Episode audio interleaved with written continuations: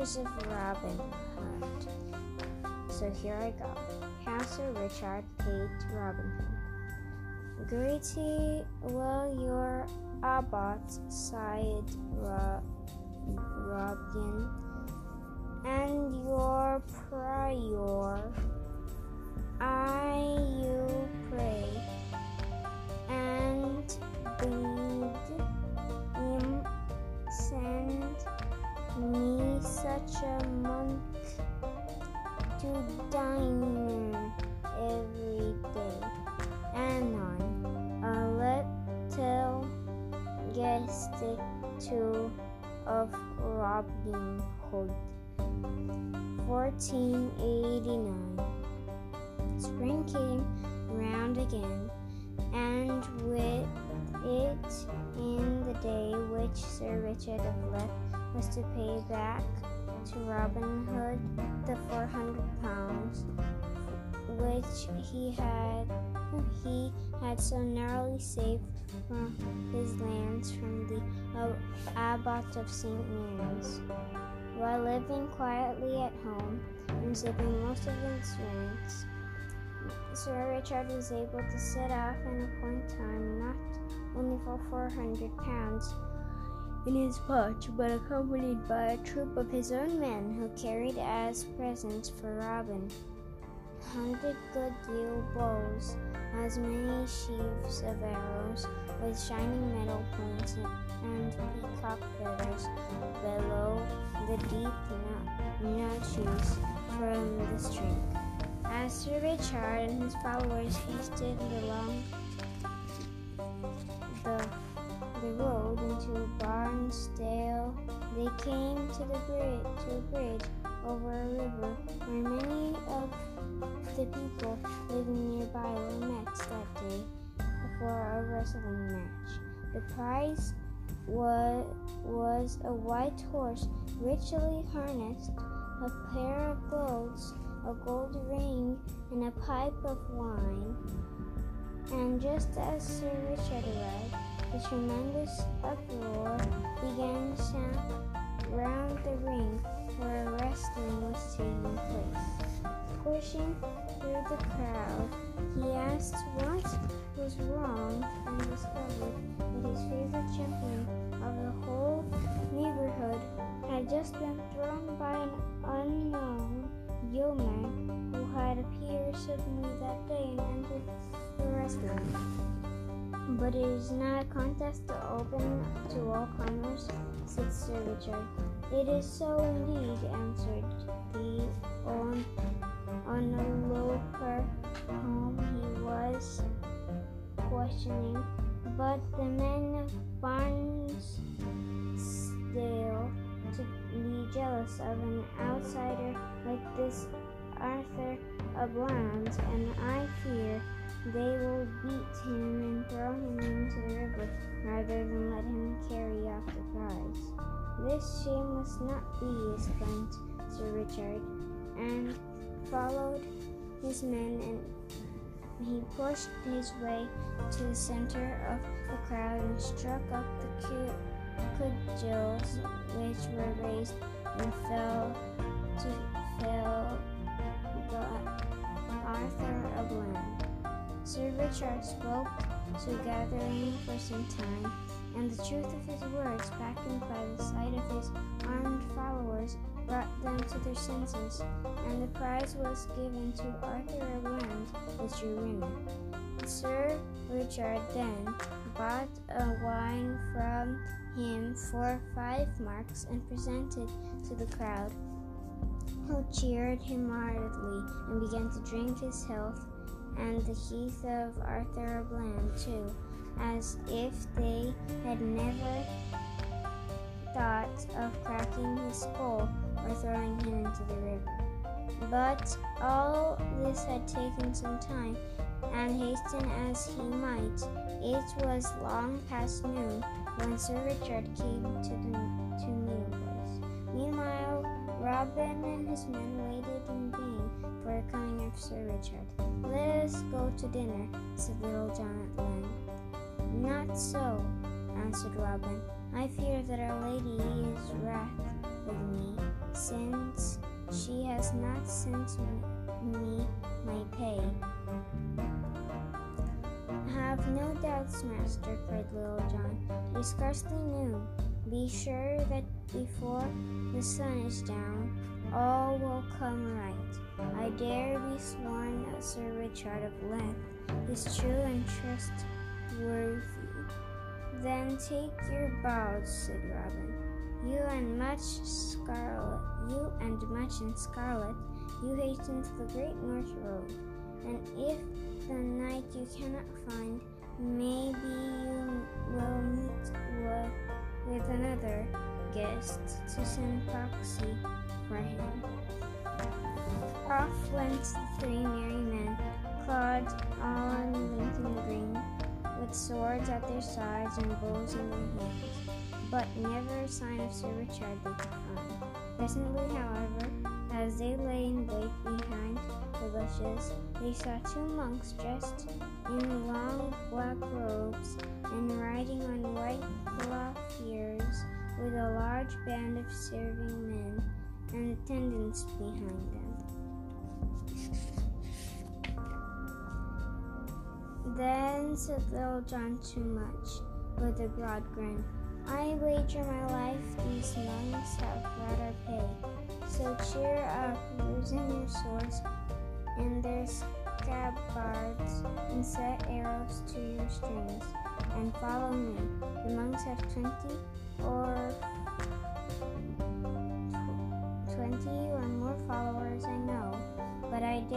return to Robin without expected guests, without his expected guests. So saying, Little John sprang out into the road, followed by Much and Scarlet, leveled an arrow at, at the face of, a, of the leading monk and exclaimed, Stay, careless monk, and go no further. One more step and you die. My arrow is aimed to strike an inch below your hat band. So come along with me. My master is furious at being kept so long for his dinner. Who is your master? asked the monk amazed by the sudden summons. Who else would bold Robin Hood? answered John. He is a strong thief, quavered the monk, pale with fear. I have heard little good of him. You lie, cried Little John, and you bait and you shall rue it. He is a good yeoman in the forest, and he bids you to dinner with him. What if we refuse? asked the monk. Then I lose my arrow, replied Little John calmly. But my men will cut you down, all three of you, hesitated the monk. I have a hundred bowmen hidden in the bushes on either side of the road, declared Little John um, unbissingly. I have but to raise my hand or cry an order, and every man here lies dead with an arrow in his heart. When they heard this, there was panic amongst the followers and attendants, and Little John made as though to raise his hand,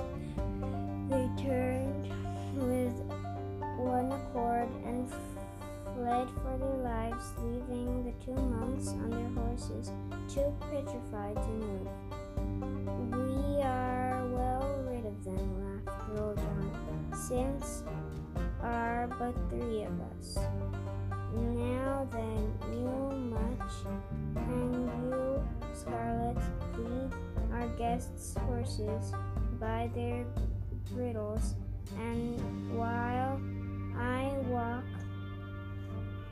be, be, behind with an arrow in, on one string in case of accidents.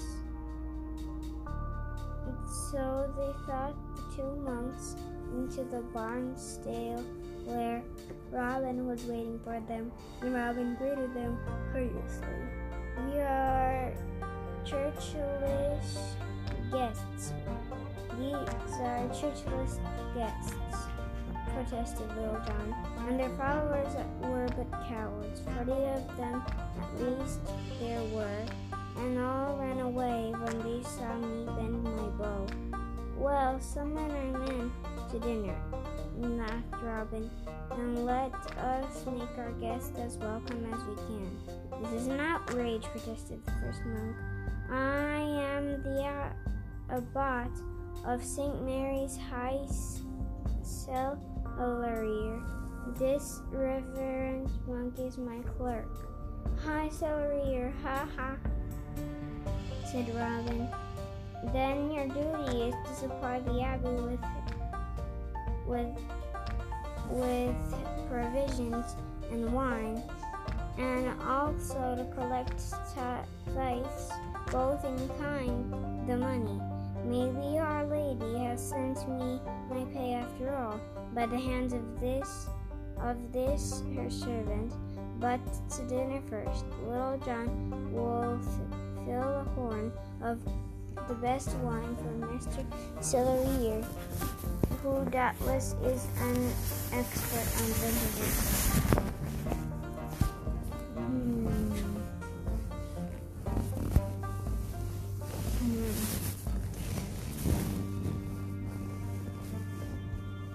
And let him drink to me. With a very bad grace, the Cellarier and his clerk drank the wine and made some purchase at eating. Well, now, said Robin presently, if you have indeed brought me my money, Master Cleary, I pray you let me see it.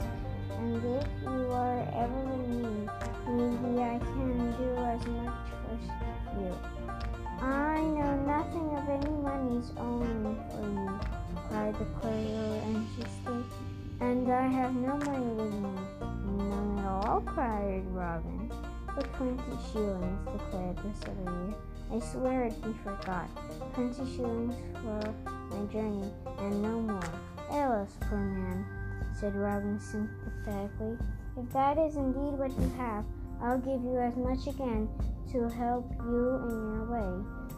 Little John searched the saddlebags of these reverend gentlemen, and searched them also, in case they may have forgotten an odd shilling or two. The the Cellarier grew pale with fear, and the clerk began to bubble and mutter prayers, while Little John spread a cloak on the ground, and after a little search began heaping piles of shi- shining gold and silver on it. Eight hundred pounds, he declared at one. That is a, of gold alone, and yonder heap of silver will come to quite a few pounds over that sum. Then Our Lady has sent me the money which I had sent to pay the abbot. Abbot, said Robin, and may the mass she pays good interest. Fill up Master Siller's cup and his clerk cup also. But tell me, sirs, whether whither were you going? To seek His Royal Highness Prince John, answered the Cellarier. The money was for him, and the cruel and cruel indeed will a penny for it. I took with me also a message from the Lord from the Lord Abbot about taking steps of humble tre- treasonable pride of certain Sir Richard of Leith, who is a lawbreaker and that defies the Holy Church in person, and of the said Abbot. The sa- said knight, quoth Robin, mimicking the po- pompous tones uh, of the frightened Cellarier. It is a good friend to me, and the said Prince John, a traitor to his brother, our good King Richard. The gold was intended for the royal coffers, was it, Master Cellarier? Yes, indeed it was. Then we will keep it for King Richard. And as for the silver that we will keep in payment for the good food and wine our guests have partaken of while with us. It was that ever we came to, into this place lamented, um, lamented other year How much cheaper our dinner would have been in Bath or Doncaster. Could now go now to York, said Robin sternly. Greet your abbot from me. Tell him to beware how he oppresses Sir Richard of Leith any further, and bid him send me such a guest as yourself to dinner every day. Scarcely had the Celerier and the clerk ridden away, lamenting the loss of their money and threatening dire revenges on Robin Hood and his men. Then Sir Richard of, of Leith came riding hastily to the meeting place where the little troop behind him. Greetings to you, good Sir Knight, cried Robin gaily. What was but what brings you here to Barnsdale? No ill, I hope. Surely the abbot of St. Mary's has not taken your house and lands from you in spite of all. By God's good grace and your kindness, answered Sir Richard gravely, my house and lands are mine once more, free from all debt, mortgage, or any encumbrance. And I pray forgive me that I'm late at my tryst. On the way, I came upon a wrestling where a good yeoman called Arthur O'Bland was like to have suffered wrong and ill usage. Uh, had I not stopped to help him. Forgive, said Robin. Rather, I thank you for my heart for what you did. Any man who stays and helps yeomen earns my friendship forever. Thank you, said Sir Richard. But now take this money which I owe you, the four hundred pounds that I saved my estate, and which the, is this twenty pounds more by way of interest. But my good friend, said Robin very seriously, you owe me no money. It has already been paid. Our Lady, by the hands of the Celerier of St. Mary's, paid full four hundred pounds, scarce in our sins, and a good four hundred more by the way of, of interest. And if I took it twice, I were, were shamed forever. But truly, gentle knight, to you, you yourself are more welcome than any money could be. Sir Richard hardly knew what to say or think at this, but Robin soon told him what had happened, and they laughed together heartily over it. But on my honor, said Sir Richard at the length, here is the money I owe you. Use it well, answered Robin. Buy a good horse and good armor in case you have need to fight with our noble King Richard, or to defend any other good yeoman, or to defend yourself. In fear much lest the abbot or Prince John accuse you of being in the league with me in the matter of lightening Master Celerier's purse, and you and do you some ill deed. You certainly stand in great danger, answered Sir Richard. The both of the abbot and the sheriff will be out after you for this. Therefore, accept these small gifts I have seasoned for estate at at, and a hundred sheaves of arrows, true and straight and well feathered. I accept them gladly, said Robin. As you say, may we may need them soon. But come now, soon it soon not noon is not long past, and a good stoup of wine would come amiss. And tonight we will feast you right royally. So that was chapter 9. Bye, guys. See you later. See you later. See you later. See you, see you later. Bye, guys.